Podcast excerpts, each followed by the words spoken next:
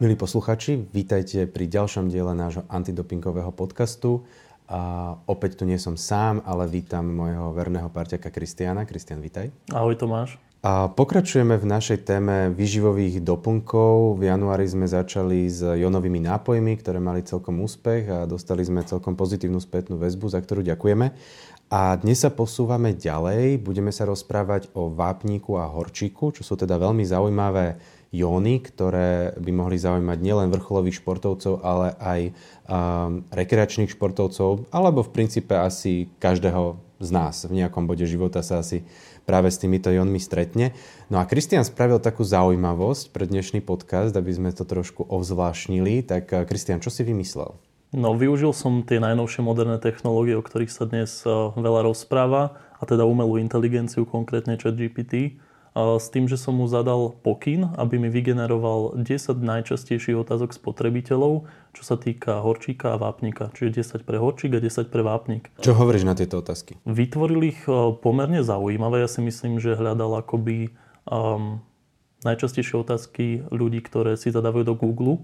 Čiže naozaj sú to relevantné otázky a vytvoril ich pomerne rýchlo. Takže si myslím, že bude to fajn.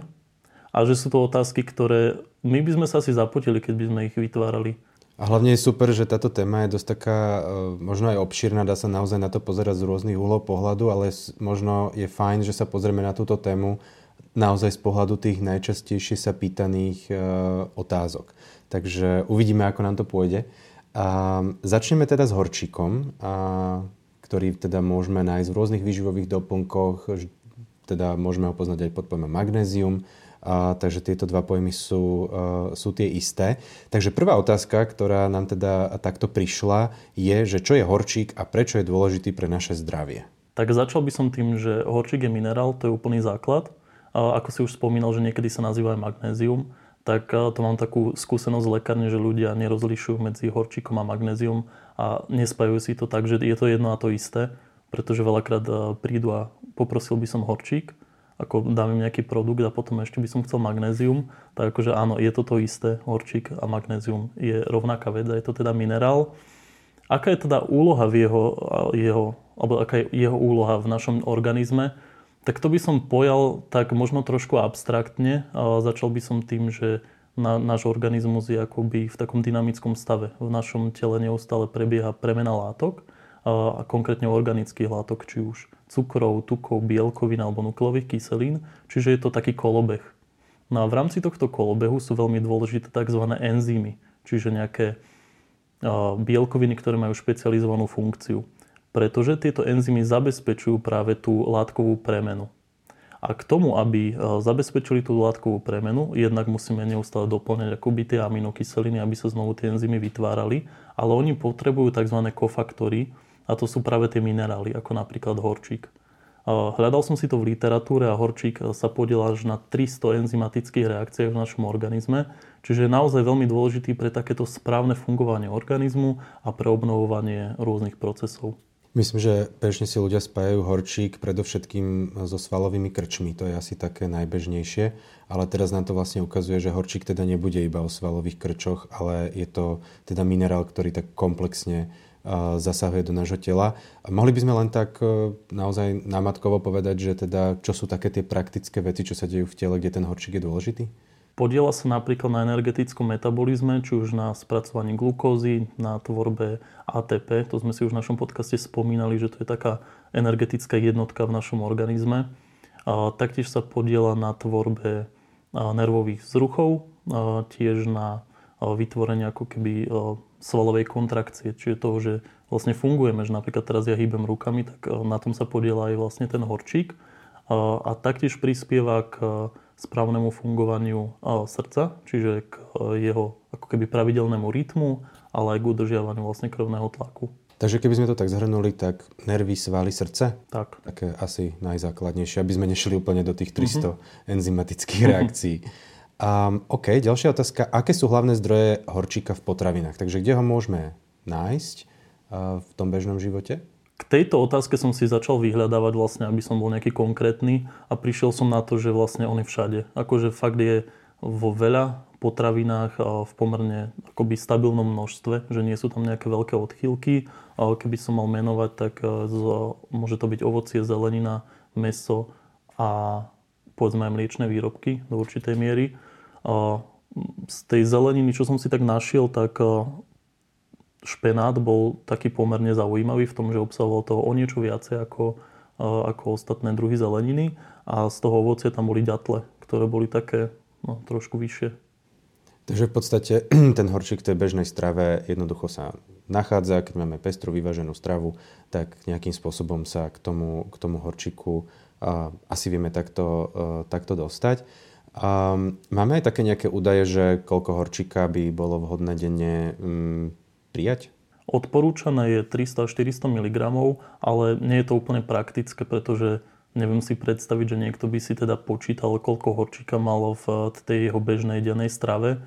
Takže skôr, ako si už spomínal, že keď máme nejakú bežnú vyváženú stravu, aj keď dalo by sa polemizovať o tom vlastne, že čo je to vyvážená strava. Ale pri tej bežnej strave, pokiaľ nie sme v nejakom deficite, tak by sme to nemuseli riešiť. V prípade, že máme nejaké zdravotné problémy alebo máme nejaké potravinové intolerancie a podobne, tak potom to môžeme doplňať vo forme tých potravinových doplnkov a tam skôr má zmysel baviť sa o tých 300-400 mg. A pri horčíku je celkom zaujímavé, že teraz je veľmi také moderné alebo populárne si dať spraviť teda screening hladiny rôznych vecí, v krvi to nazvem, a horčík je teda jedna z nich. Ale práve pri tom horčíku práve tie sérové hladiny nám úplne nekorešpondujú alebo nie sú také výpovedné ako možno niektoré iné látky. Tak ako je to s tým horčíkom v sére? To je výborný postreh. Naozaj je to populárna vec. Napríklad pri vitamíne D to má zmysel, pretože z krvi zistíme, ako sme na tom. Ale v prípade toho horčíka akoby najväčšie množstvo horčíka sa vyskytuje buď v kostiach, tam je až 50% zásob horčíka v našom organizme. Čo z krvi nevieme zistiť, alebo sa nachádza vo vnútri buniek, čo zase z krvi nevieme zistiť. Dokonca som sa dočítal, že v krvi sa nachádza iba 1% z celkového množstva horčíka, ktoré máme v organizme, takže vlastne tá krv nám toho veľa nenapovie. No a ako si teda vieme potom všimnúť, že máme nejaký deficit horčíka? Tá krv nám teda až tak veľa asi nepovie, tak ako to potom vlastne vieme? Spomínali sme už, že horčík je dôležitý pre svaly, pre nervy a pre srdce. Čiže môžeme to spozorovať tak, že sa u nás objavia nejaké symptómy, nejaké nežiaduce reakcie toho, že nemáme dostatok vlastne toho horčíka, či už potrava, alebo ho nepríjmame vo forme týchto potravinových doplnkov. Takže môžeme sledovať symptómy ako nejaký pokojový tras, môže to byť napríklad svalový krč, môžu to byť také aj duševné poruchy, ako nejaký nepokoj, nejaká úzkosť alebo nejaká taká nepohoda. Ďalšiu otázku máme, že aké výhody majú doplnky, ktoré sa užívajú teda s obsahom magnézia. Že prečo je teda vlastne zaujímavé takýmto spôsobom doplňať horčík? No výhodné je, že je to koncentrovaný zdroj. Taktiež výhodné je to, že keď sa pozriem na tú krabičku a správne si ju prečítam, tak viem, koľko si ho idem dať. Čo v podstate z toho napríklad obedu ja úplne nevyčítam, že koľko horčíka som mal vlastne v tých potravinách. Takže výhodou bude určite to, že je to koncentrovaný zdroj a že viem, koľko ho príjmam. V prípade, že naozaj je tam dôvod, aby som si toto sledoval, tak je to praktické. Áno, ono v podstate asi nie je úplne reálne, aby si človek robil nejaký denný záznam toho, že koľko čoho príjme, lebo s tou stravou sa to asi úplne rozratať nedá. A na túto otázku hneď nadväzuje, že aké sú možné rizika užívania magnézia. Stretol si sa s nejakými údajmi, že sú tam vôbec nejaké rizika? Horčík je veľmi dobre tolerovaný, to znamená, že sa pri ňom nevyskytuje veľa nežiaducich účinkov. Jeden, ktorý by som mohol spomenúť a v podstate aj jediný, ku ktorému som sa dostal a s ktorým mám skúsenosť, tak je vlastne hnačka. Tá sa môže vyskytnúť vtedy, keď toho horčíka príjmeme strašne veľké množstvo v jednorazovej dávke. A to je množstvo okolo toho 1 gramu. A keď by sme si to prepočítali vlastne, že koľko tabliet horčíku by som musel prijať preto, aby som tú hnačku dostal, tak je to pomerne veľa. Pretože jedna tableta zvyčajne obsahuje okolo 50 mg horčíka a ja by som potreboval prijať už 1 gram, aby som pocítil nejaký nežiaducí účinok tohto charakteru. Takže to by sme museli mať 20 tabliet za deň v podstate, asi celkom rýchlo prijatých. Keď už niekto potrebuje doplňať horčík z nejakého dôvodu, tak aká je taká podľa teba najlepšia cesta, ako to robiť? Keď sa bavíme o tých potravinových doplnkoch alebo liekoch, tak tak by som to riešil takto. V prípade, že naozaj riešime ten horčík, tak v lekárni nachádzame aj voľnopredajné lieky. A tam naozaj máme istotu toho, že to, čo je napísané vlastne na tej krabičke, sa naozaj nachádza v tej tablete, pretože to kontrolujú vlastne autority, ako napríklad štátny ústav kontroly liečiv. Takže je to pomerne výhodné kúpiť si liek. Keďže je voľnopredajný, je aj pomerne lacný v porovnaní s potravinovými doplnkami. Takže riadil by som sa vlastne tým, že pôjdem po voľnopredajných liekoch, skontrolujem si, koľko vlastne jedna tableta toho horčíka naozaj obsahuje, pretože taká najčastejšia chyba, s ktorou sa v lekárni stretávam, je vlastne to, že na krabičke veľkým napísané, že 500 mg. A tí ľudia si hneď povedia, OK, tak príjmam 500 mg horčíka, ale v skutočnosti to tak nie je, pretože ten horčík musí byť vždy naviazaný na nejakú soľ, preto aby mohol byť vstrebávaný a preto aby sa mohol vyskytovať v tej tablete a podobne. A v skutočnosti tých 500 mg je tam tej soli. Ale ten horčík z tých 500 mg tvorí povedzme iba tých 50 alebo 70 a podobne. Čiže desatinu plus minus. Takú desatinu. Čiže to dávkovanie musí byť tým pádom vyššie. Čiže keby sme mali 500 mg dennú dávku, to neznamená, že si mám dať jednu tabletu. A to už by bolo pomerne aj veľa, tých 500 mg. Tá odporúčaná denná dávka v prípade tých tablet je okolo tých 300 mg, čo by v podstate, keby si to tak rozrátame, bolo 3-krát denne po 2 tablety. Je lepšie si to rozdeliť na viaceré dávky počas dňa, alebo si dať jednorazovo 6 tablet? Je to lepšie vstrebateľné vlastne, keď si to rozrátame na dávky počas dňa. Pretože keď už sa dostávame na hranicu nad 100 mg horčíka, tak čím viacej toho ešte príjmeme, tým menej sa nám toho vstrebáva. Čiže optimálne je prijať do tých 100 mg horčíka v jednej dávke a rozrátať si to vlastne na ten deň. Čo nie je úplne praktické, ale v lekárni sa s tým stretávam, že keď ľuďom radím, ako príjmať ten horčík a ako si to vlastne rozložiť počas toho dňa, tak oni hľadajú tie také jednoduché riešenia, že príjmem jednu tabletu a mám pokoj, ale s horčíkom to tak nefunguje. Čo sa týka športovcov, čiže vrcholových rekreačných, tak oni sa asi teda najčastejšie stretávajú teda so svalovými krčmi, ktoré vznikajú pri športovej aktivite, či už je to nejaký dlhší beh alebo celkovo športový výkon. A je stále pravda, že taká tá prvá cesta voľby prvej pomoci je hneď siahnuť po magnéziu? Keď sa takéto niečo vyskytne teda. Tak ono je to taká najčastejšia reakcia vlastne toho človeka, pretože horčík je niečo, čo je zaužívané, niečo, čo má málo nežiaducich účinkov a je to dobre dostupné. Takže ľudia si to tak asociujú, že keď vlastne dostanú ten krč, tak automaticky idú po tom horčíku. To, že čím to pomôže akoby v tej danej chvíli, je dosť otázne, pretože je známe, že vlastne ten horčík sa doplňa pomerne dlhú dobu. Odporúčané je užívať od 3 až 6 mesiacov preto, aby vlastne sa nasýtili tie hladiny, ktoré nám chýbali, priamo do tých buniek, lebo už sme si spomínali, že nám nestačí to, aby sa to dostalo do krvi, ale my potrebujeme, aby to bolo v tých bunkách. Takže to je o mnoho zdlhavejší proces. Takže áno, je to taká reakcia, že mám nejakú akciu, teda dostanem krč a reakcia je kúpiť si horčík, ale úplne to tak nefunguje, že by to zaúčinkovalo v tej danej chvíli. Ono aj tá problematika svalových krčov môže mať teda rôznu príčinu, rôzny pôvod, takže ono to nemusí asi vždy súvisieť iba s nízkymi hladinami horčíka. Okrem tých svalových problémov sa teda hovorí o horčíku aj v súvislosti možno so spánkom, s nespavosťou. Tiež som sa tým teda stretol, že niektorí ľudia si dávajú horčík ako keby večer na také upokojenie. To má nejakú logiku? Má to logiku v tom, že ako sme sa bavili, tie fyziologické funkcie, ktoré ovplyvní horčík, sú nervového a svalového pôvodu.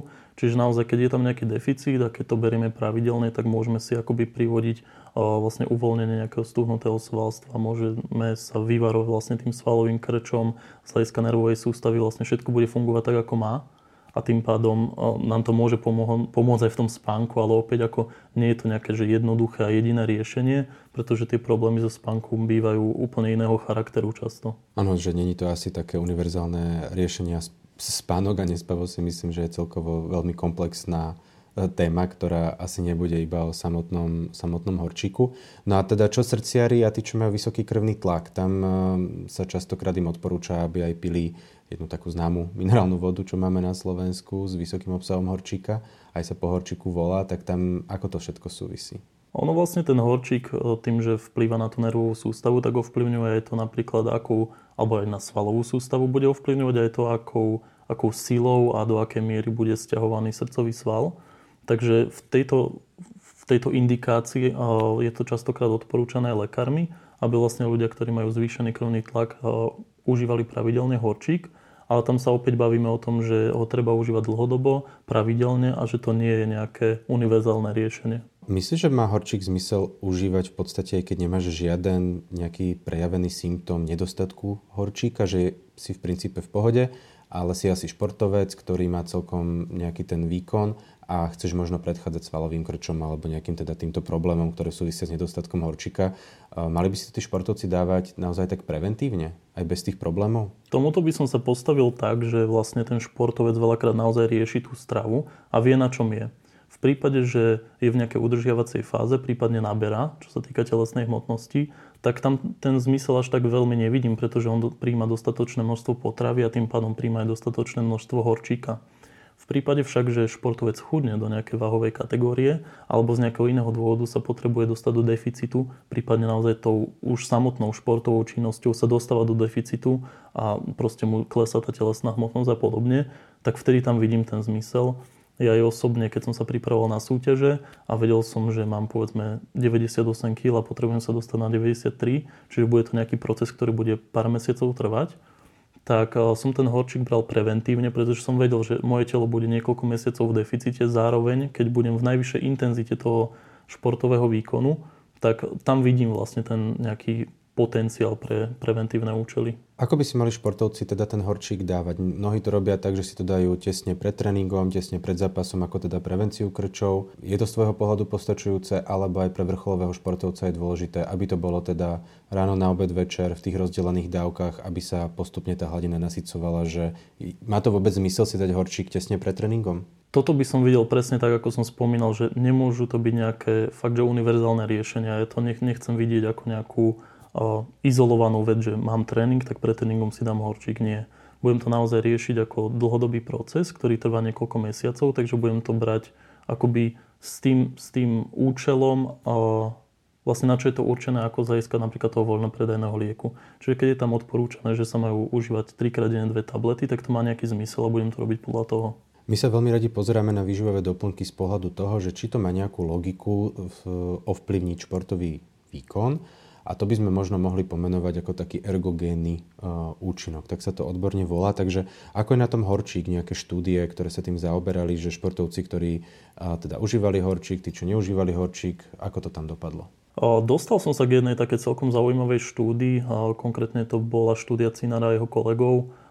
Keby naozaj niektorí posluchači sa chceli zavrtať do tejto štúdie a prečítať si ju, tak môžeme im zazdieľať v podstate nejaký odkaz na to, až by na to bol záujem. Avšak tam riešili vlastne to, že podávali horčík trénujúcim a netrénujúcim ľuďom a neriešili vlastne to, že či ten začiatočný bod je, že či majú alebo nemajú deficit toho horčíka. A vyšlo im tam akoby pomerne zaujímavé zistenie, že keď vlastne či už tým trénujúcim alebo tým netrénujúcim ľuďom ten horčík podávali pravidelne nejaký dlhší časový úsek, tak sa im zlepšoval športový výkon a bolo to vlastne spôsobené tým, že sa im zvýšila hladina červených krviniek a hemoglobinu v krvi. Čiže naozaj vidíme tu nejaký fyziologický mechanizmus, že niečo sa zmenilo a zmenila sa vlastne tá kapacita organizmu ako keby spracovať kyslík a dostať ho do svalov. Ale je to opäť iba nejaká izolovaná štúdia, že tu by som sa naozaj pozrel na to, že oni keď začínali, keď sa dostali vlastne do tej štúdie tie subjekty, že či mali alebo nemali ten deficit. Lebo keď ho nemali, tak akože áno, je to super zistenie, ale keď mali ten deficit, tak to môže byť len dôsledok toho, že som si doplnil to, čo potrebujem. Toto je presne to pri tých výživových doplnkoch, že je dosť veľký rozdiel, či sa na to pozeráme tak, že keď má, to je jedno vlastne, aký je to človek, keď má ten deficit, tak mu to doplnenie rozhodne pomôže, či v bežnom živote alebo v športe. Keď ten deficit nemá, že má tú hladinu takú, ako potrebuje, tak je otázne, či mu to dokáže ešte vôbec možno pomôcť. Takže ty by si povedal, že teda magnézium má ergogénny účinok, či nie? Samotné magnézium nemá, v prípade, že máme deficit, tak môže mať. Čiže riešime vlastne to, že mám v podstate niečo v nerovnováhe a tú rovnováhu, keď vyrovnám, tak sa ako keby dostanem na tú svoju kapacitu nejakej genetické predispozície, ako tak by som to nazval. A s horčíkom sa častokrát môže riešiť aj nejaká možno úzkosť, stres alebo teda nejaká obava, takže tak skôr také tie psychické stavy. A je tam tiež také nejaké prepojenie? S tým sa stretávam vlastne v lekárni najčastejšie, že ľudia sú vystresovaní, naozaj ten dnešný moderný život je pomerne namáhavý a ľudia naozaj majú hlavu všelikde, takže kvôli tomu stresu vyhľadávajú horčík za mňa najčastejšie. To by som dal ako úplne, že číslo 1. No a v tom prípade ten horčík sa či už v liekoch alebo v výživových doplnkoch viaže častokrát s vitamínom B6 a tam ten optimálny pomer by mal byť 10 k 1, čiže povedzme, keď mám 300 mg horčíka, tak potrebujem 30 mg vitamínu B6. Takže áno, môže to aj v takýchto prípadoch do istej miery pomáhať, ale zase je to individuálne. Naozaj, aký má ten daný človek problém, či ide iba o stresové obdobie, alebo už tam má nejakú úzkostnú poruchu a podobne, pretože nie je to až taký ako keby špecializovaný liek, že funguje ako keby, že idem na tento receptor, spravím takúto vec a vyriešim nejaký problém, to nie. Skôr sa na to musíme pozerať ako by tak globálne. Máme tu jednu zaujímavú otázku, ktorú by som tu aj nečakal, ale teda skúsme si ju zodpovedať. Ako horčík ovplyvňuje zdravie kosti a predchádza osteoporóze? Toto je zaujímavá otázka a sa priznám, že som si k nej musel niečo aj pohľadať, aby som vedel na ňu správne odpovedať. Taký ten záver, keby to mám začal vlastne tým, že ako to je, tak by bol taký, že ľudia si to asi vyhľadávajú kvôli tomu, že sa dozvedia, že vlastne až 50% z celkových zásob horčíka sa vyskytuje v kostiach. Takže tam vidím vlastne ten racionál za tým, že prečo si to tí ľudia vyhľadávajú. Ale v skutočnosti, keď som vlastne si čítal nejaké lekárske blogy a podobne, čo sa týka osteoporózy, tak ten horčík sa tam nenachádza. Môže mať inak horčík nejaké liekové interakcie alebo kontraindikácie, že môže to teda niečo v tom našom tele ovplyvniť? Začal by som tými liekovými interakciami. Ono, taká závažnejšia lieková interakcia môže byť s tetracyklinovými antibiotikami, pretože vlastne horčík znižuje ich vstrebávanie. Potom, čo sa týka už príjmu samotného horčíka, že chcem ho príjmať a chcem, aby sa mi vstrebával, tak niektoré lieky môžu ovplyvňovať jeho vstrebávanie a to tým, že ho znižujú. A to je napríklad paracetamol, kyselina acetylsalicylová, čiže keď mám acylpirin alebo mám paralen, tak vlastne tieto lieky mi budú znižovať vstrebávanie horčíka. Ale taktiež tam je príjem iných iónov, napríklad fosforu alebo vápnika. Keď príde teda bežný človek do lekárne a chcel by riešiť horčík, tak ako vlastne si to máš vypýtať, že chcem teda horčík, ktorý je voľnopredajný liek a nie je to len potravina vo forme výživového doplnku? To je moja prvá otázka. A potom, ako si vybrať z tých rôznych druhov horčíka, že tých produktov je veľa, asi sú medzi nimi nejaké rozdiely, že ako ten spotrebiteľ si teda má vybrať to najlepšie na trhu? Za mňa by som sa vlastne pozrel na to najprv, že či je to soľ, ktorá je organického alebo anorganického pôvodu. Čo to znamená? To znamená, že či je to oxid, alebo či je to povedzme, že citrát, alebo laktát, prípadne orotát. Pretože tie oxidy, hydroxidy a podobne sa vstrebávajú o niečo horšie ako vlastne tie organické formy, čiže napríklad tie laktáty. Tu je to ešte také, že dá sa to riešiť, pretože ten oxid a hydroxid to je vec, ktorá sa naozaj že horšie vstrebáva, čiže radšej si vyberiem tú organickú formu. Potom ďalšia otázka, s ktorou sa stretávam častokrát je, že mám príjmať orotát, mám príjmať citrát alebo ten laktát a podobne, tak tam by som to už neriešil, pretože už sú to tie organické formy, ktoré sa vstrebávajú dobre a to, že v laboratórnych podmienkach sú medzi nimi nejaké rozdiely, neznamená, že sú tie rozdiely výrazné aj v praxi a majú nejaký naozaj dôsledok. Ako v lekárni zistím, že to magnézium je liek a nie výživový doplnok? Asi sa budeš musieť opýtať. Akože áno, môžeš si zobrať tú krabičku, môžeš si to tam prečítať, ale ešte som sa s tým nestretol, aby toto niekto spravil. Čiže človek môže prísť normálne do lekárne a povie teda farmaceutovi, že dobrý deň, chcel by som teda doplňať horčík, ale chcel by som ho vo forme voľnopredajného lieku a ideálne mi teda vyberte taký, ktorý je organicky viazaný. A už áno. Je teda jedno, aký je organicky viazaný. Toto by bol asi taký ideálny postup, keď by teda chcel niekto riešiť. Ja si myslím, že áno. A potom vlastne aj medzi tými organickými formami už aj v prípade tých voľnopredajných liekov sú dosť veľké cenové rozdiely. A tu by som možno našich poslucháčov nasmeroval na to, že už je to jedno, že aká je to tá organická forma. A keď povedzme tie laktáty stojí okolo tých 5 eur a tie napríklad orotáty stojí 15 eur, tak radšej si ušetríte tých 10 eur. Super, to je myslím, že celkom praktická rada. Je potom postačujúce riadiť sa dávkovaním, ktoré udáva výrobca? Áno, v prípade liekov určite áno. Čiže tam máme tiež tú pridanú hodnotu, že máme to tam overené, že takto to naozaj funguje a teda keď by to boli napríklad 3 tabletky, podľa toho, aké je tam množstvo toho horčika, tak si to pekne rozdeliť na 3 dní a nedať si to naraz. A s čím som sa stretol pri tých potravinových doplnkoch je častokrát, že je tam udané povedzme tých 500, 600 až 800 mg, ale nie je tam rozpočítané vlastne, že koľko z toho je ten samotný horčík. Uh-huh. Takže to je za mňa dosť problematické, že neviem koľko presne, teda neviem koľko tých tabliet by som si mal dať. Niekedy sa hovorí o tom, že keď si dávame horčík, tak by sme si nemali dávať hodinu, možno 2 hodiny mliečne výrobky. To je celkom taká zaujímavá vec. Prečo to tak je? Už sme si spomínali tie liekové interakcie a tam sme si povedali, že rôzne jóny iných minerálov môžu ovplyvňovať vstrebávanie vápnika, teda horčíka. A teda už som si aj napovedal, že to bude vápnik. Čiže v tých mliečných výrobkoch sa vyskytuje veľké množstvo vápnika.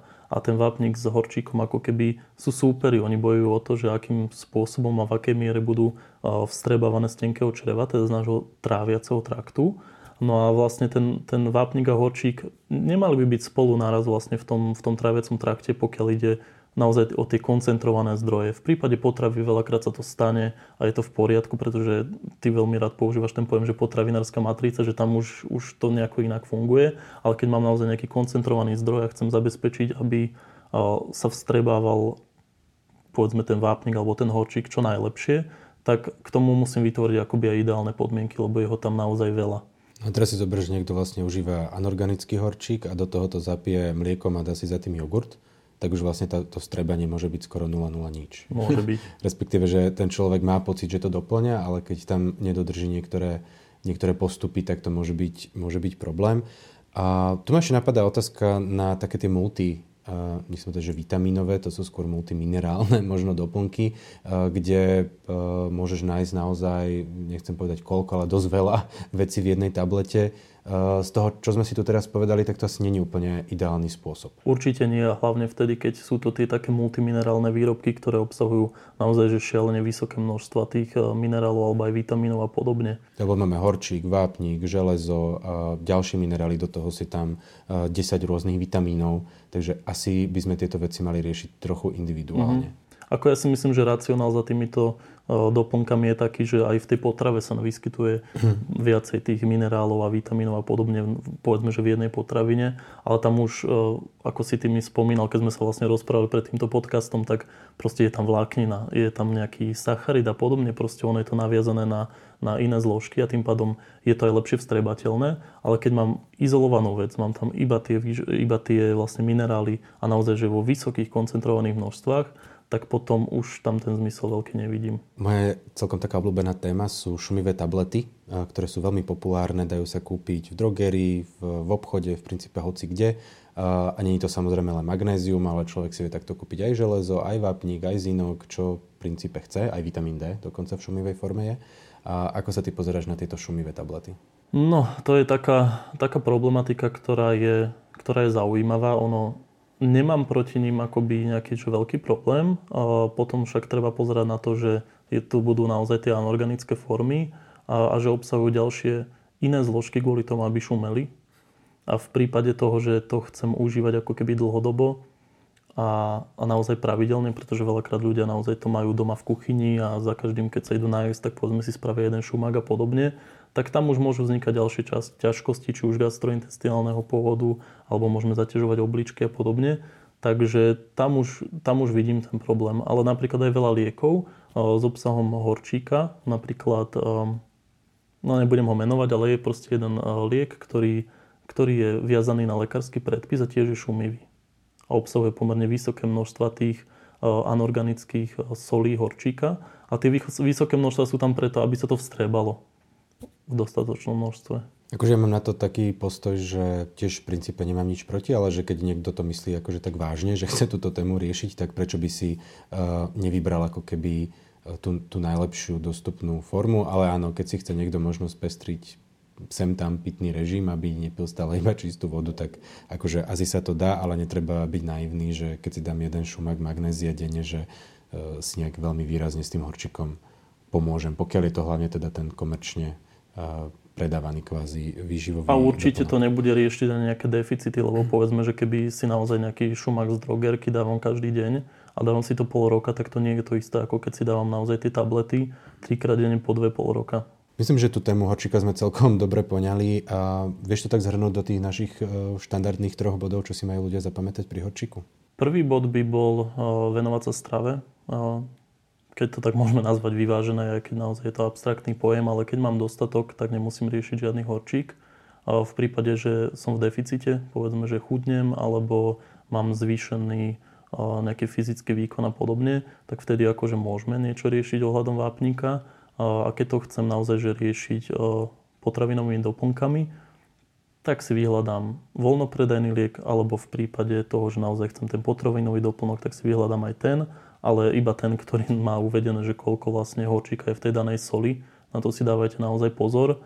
A keď by som odporúčal vlastne už konkrétne nejaké dávkovanie, tak v prípade voľnopredajných liekov sa budem riadiť tým, čo je uvedené na, vlastne v tom príbalovom letáku. A v prípade potravinových doplnkov sa zameriam na to, aby som prijal 3-krát denne po 100 mg horčíka. To by bolo také, že úplne optimálne. Či to bude 1 tableta, či 2, to už sa naozaj bude líšiť a to už si každý musí vyhľadať sám. Za mňa ešte dôležité si možno aj vyhodnotiť, či sa zmenil ten stav, kvôli ktorému si človek ten horčík chcel dať. Lebo aj tie svalové krče, alebo nespavosť, alebo čokoľvek iné môže mať pôvod aj niekde úplne inde, že to s horčíkom aj nemusí súvisieť, takže netreba ten horčík zazbrať ako zázračnú vec, ktorá vždy všetko vyrieši. No a poďme sa teraz pozrieť na vápnik. Už si aj ty načrtol, že vápnik a horčík sú jednak možno kamaráti, jednak možno súperi. Tak začneme v podstate tou istou otázkou, čo je vápnik a prečo je dôležitý pre naše zdravie. Tak máme tu ďalší minerál, ktorý ľudia si často asociujú s kostiami a je to aj správne, pretože veľké množstvo vápnika v našom organizme, až 99% sa vyskytuje v kostiach. Vlastne v tých kostiach sa nachádzajú také bunky, ktoré majú exotický názov, nazýva sa to, že osteoblasty. A to sú také bunky, ktoré vlastne tvoria tú kostnú hmotu. To bude také pomerne jednoduché, že mám nejakú bunku, ktorá vytvorí kostnú hmotu. No a oni ju vytvárajú vlastne z toho vápnika a vytvárajú tzv. Hydroxyapatit. A ten je potom tou stavebnou zložkou každej kosti. Čiže aký je vlastne ten účel toho, že máme v organizme vápnik, je, že sa vďaka nemu vytvárajú kosti. A to 1% zvyšné, alebo nejaké, povedzme, malé 1-2% sa vyskytuje niekde inde a to sa bude vyskytovať vlastne v bunkách naprieč našim organizmom a tam bude mať podobné funkcie ako vlastne ten horčík a teda bude vplývať na svalovú kontrakciu, na prenos nervových vzruchov, na reguláciu krvného tlaku, tepovej frekvencie a podobne. Vápnik je zaujímavý aj z pohľadu bunkovej signalizácie napríklad, kedy si bunky medzi sebou vymieňajú informácie a častokrát, keď sa z bunky uvoľní vápnik alebo neuvoľní vápnik, tak to spustí alebo nespustí nejakú kaskadu dejov, takže ten vápnik tiež v podstate môžeme nájsť naprieč celým telom. Je tu nejaký rozdiel možno v tom serovom stanovení vápnika, že či ho máme dosť alebo málo, alebo či máme teda nejaký biochemický marker toho, že či toho vápnika je dosť alebo ani nie. S tým som sa až tak nestretol, aspoň v tej nejakej voľnopredajnej sfére, povedzme lekárne, že by boli nejaké testy konkrétne na vápnik. Určite lekári to vedia vyšetriť, ale tam si myslím, že to bude dosť podobné ako vlastne v prípade toho horčíka. Avšak v organizme existuje taký fyziologický mechanizmus, ktorý je pomerne zaujímavý a to, že to telo akoby chce mať stabilnú hladinu vápnika v krvi a v prípade, že máme akoby narušený či už metabolizmus vápnika alebo nepríjmame dostatočné množstvo, tak ono si ho bude, ako ľudovo to môžem nazvať, že bude si ho ťahať z kosti. A to je hormonálne regulované. To je celkom zaujímavé. A kde inak vlastne v strave nájdeme vápnik, aby sme ho teda mali dostatok? Najčastejšie mliečne výrobky, vajcia a myslím, že špenát tam bol, čo sa týka zeleniny, ale tá prevažná väčšina bude v mlieku a mliečnych výrobkoch. Máme tiež nejaký údaj, koľko vápnika za deň treba prijať? Údaj je 1000 mg až 1500 mg, ale opäť neviem, či je to úplne praktická vec.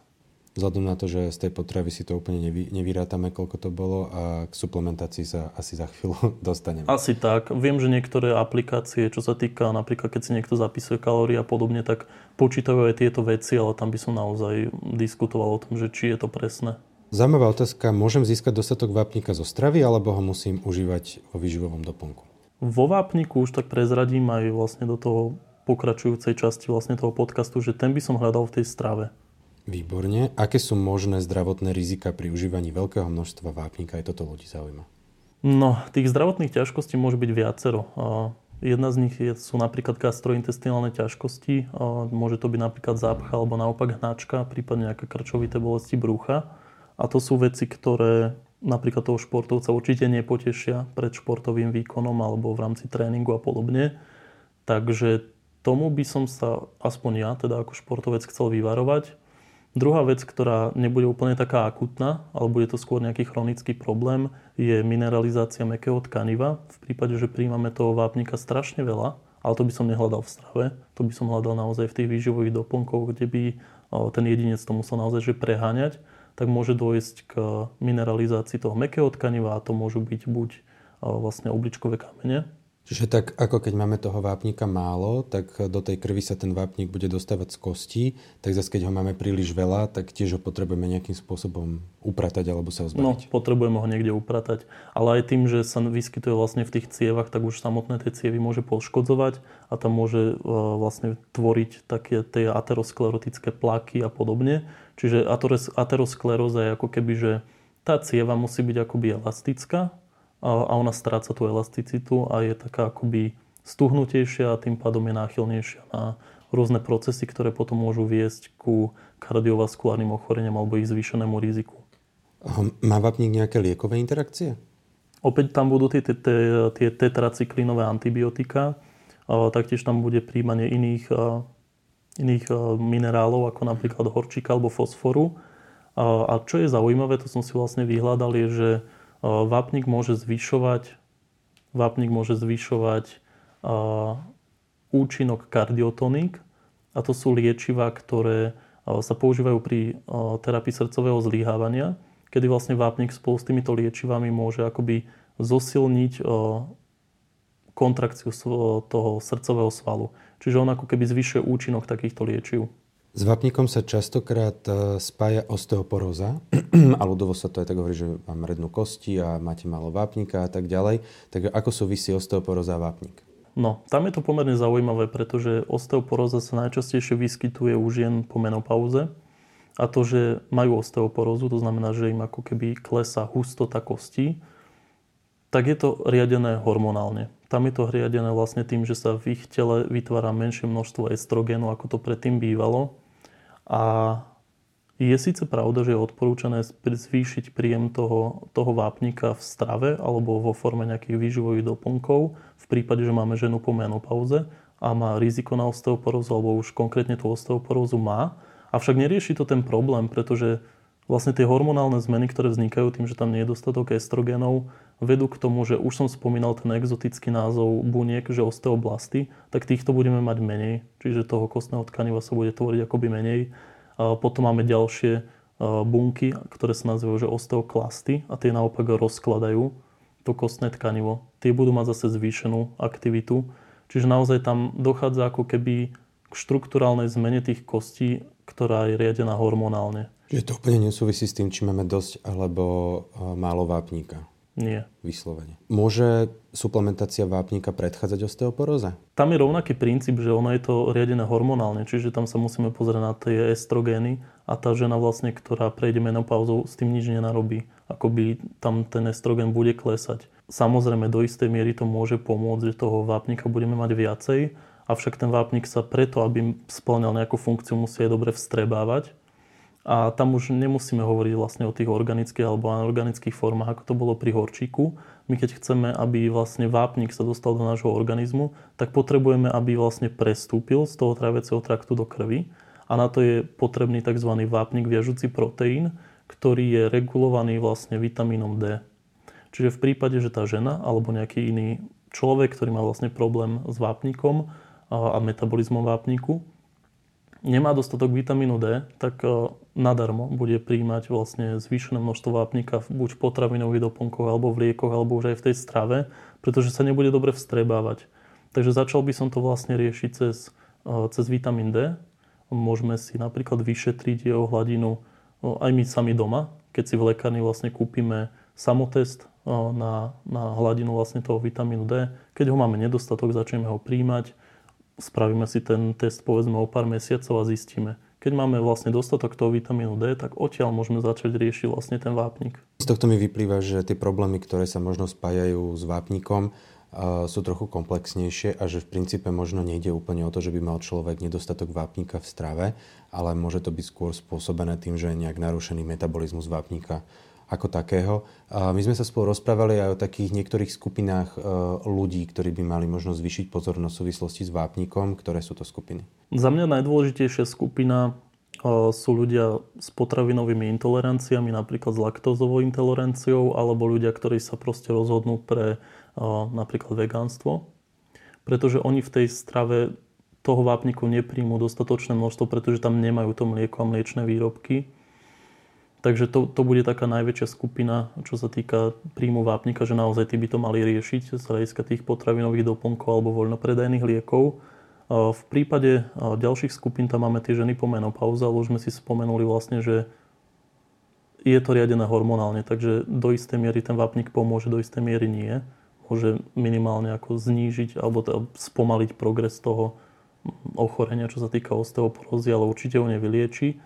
Potom tam máme ženy, ktoré majú tzv. Amenoreu, to znamená, že z rôznych dôvodov u nich vynecháva menštruácia alebo úplne je zastavená tá menštruácia.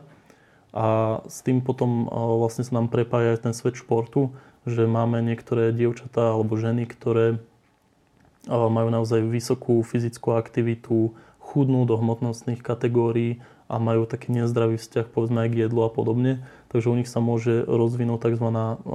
Ženská športová triáda, kedy sa u nich prejavuje osteoporóza, kedy majú ako keby naozaj nízku telesnú hmotnosť.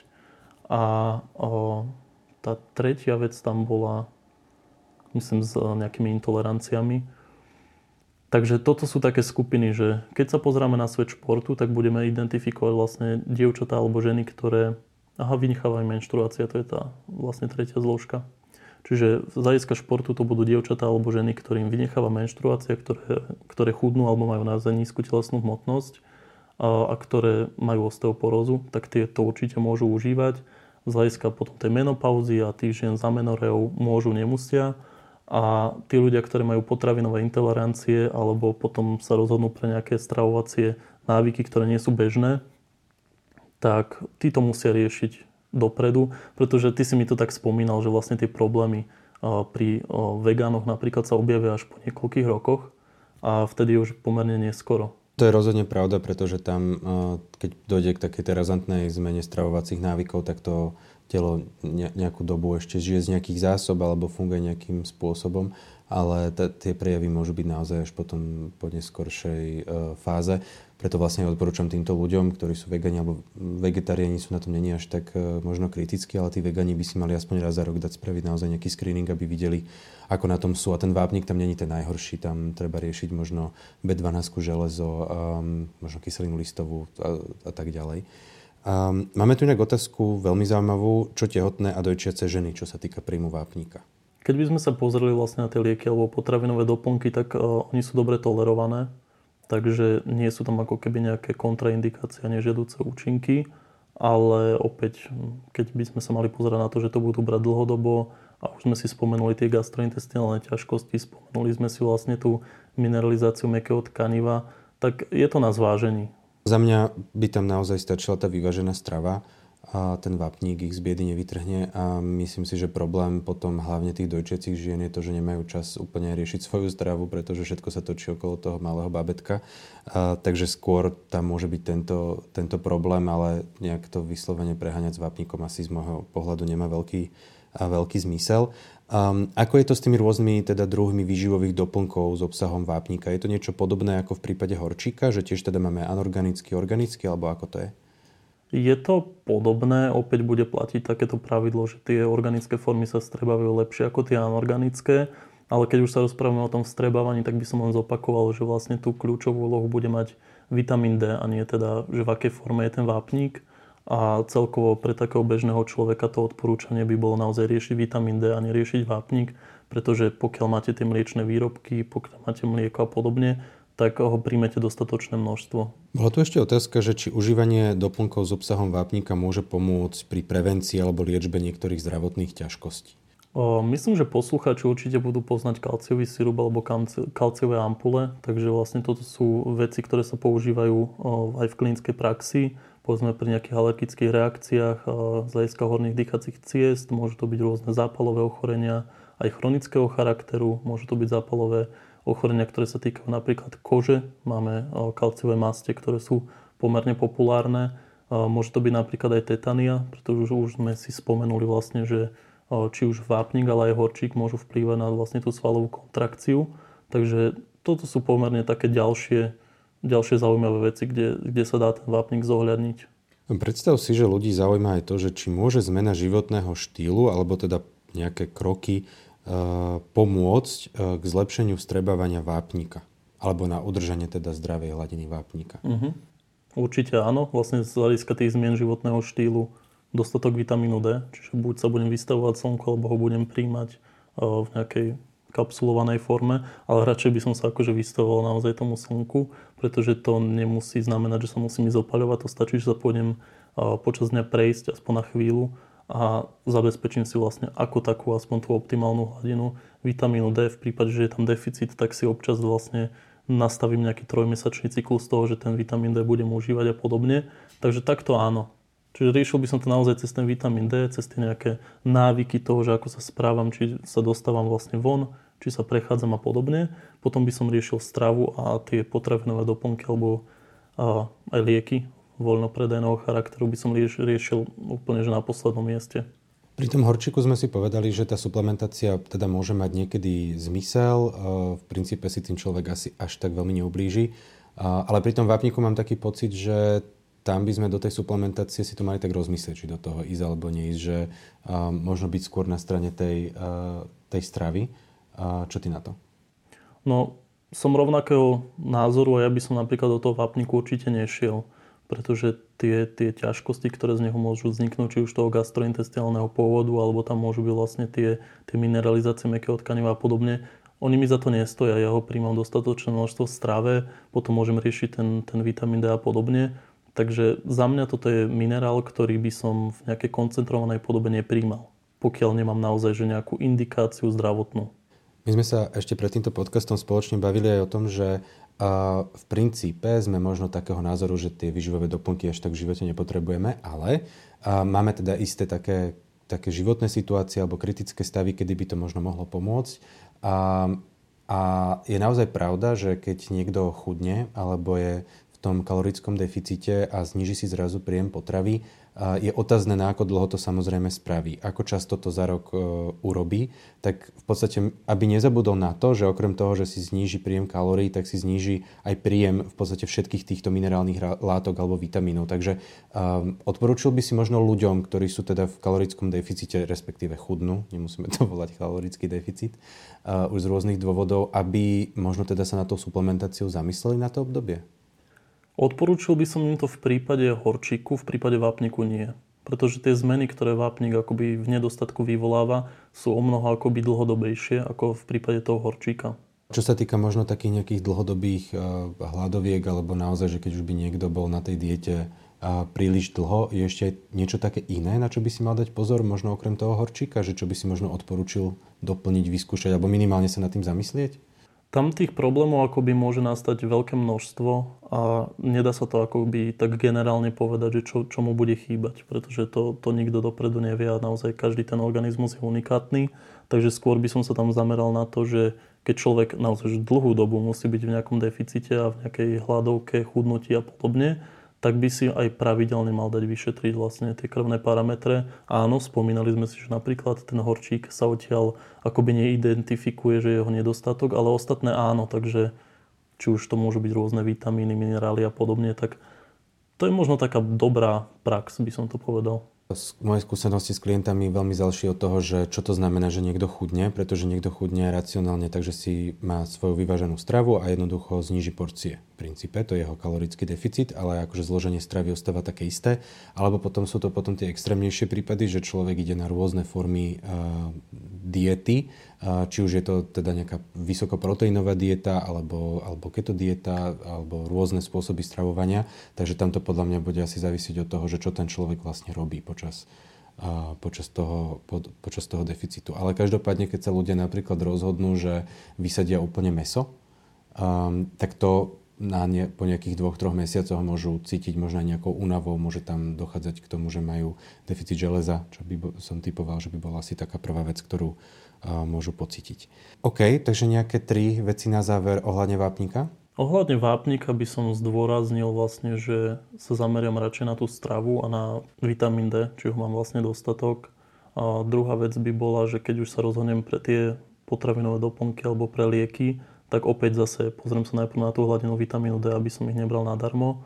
A tretia vec, že naozaj treba identifikovať tie skupiny ľudí, ktoré by mali alebo mohli benefitovať vlastne z príjmu toho vápnika. A tam spomeniem vlastne syndrom ženskej športovej triady, čiže mladé športovky, ktoré vynecháva menštruácia, ktoré sú dlhodobo v deficite a ktoré pociťujú akoby nejaké zmeny, čo sa týka kostnej hmoty. To môže znamenať, že mali napríklad nejakú zlomeninu športovú a podobne, tak u nich by som si dal minimálne tento syndrom identifikovať a potom zvážiť, že či príjem toho vápnika bude mať benefit alebo nie. A z hľadiska nejakej tej všeobecnej populácie, tak to budú intolerantní ľudia, čo sa týka laktózy napríklad, a potom tam budú vlastne tí vegáni. Napadá ma inak ešte otázka, že keď niekto má zlomenú nohu, tak je vtedy vhodné doplňať vápnik? Stretol som sa s tým, že niekedy je to predpisované vo forme, nebudem konkrétne menovať, ale teda predpisuje sa to niekedy, že akoby má to urýchliť vlastne tú regeneráciu a podobne, ale už len z toho, čo sme sa dneska o tom rozprávali, tak tam nevidím úplne ten zmysel. Takže keď sa ti zlomí noha a dáš si možno o jeden jogurt navyše alebo jeden tvaroh, tak možno, že by to aj stačilo. Napríklad. Super, Kristian. Ďakujem pekne za dnešný rozhovor aj za to, že si teda priniesol umelú inteligenciu do nášho podcastu. Ďakujeme našim poslucháčom, že nás počúvajú a že nám posielajú teda spätné väzby. A čo ďalej dodať, tešíme sa na ďalší podcast. Ďakujem, Kristian. Ďakujem pekne, teším sa na budúce. Dovidenia.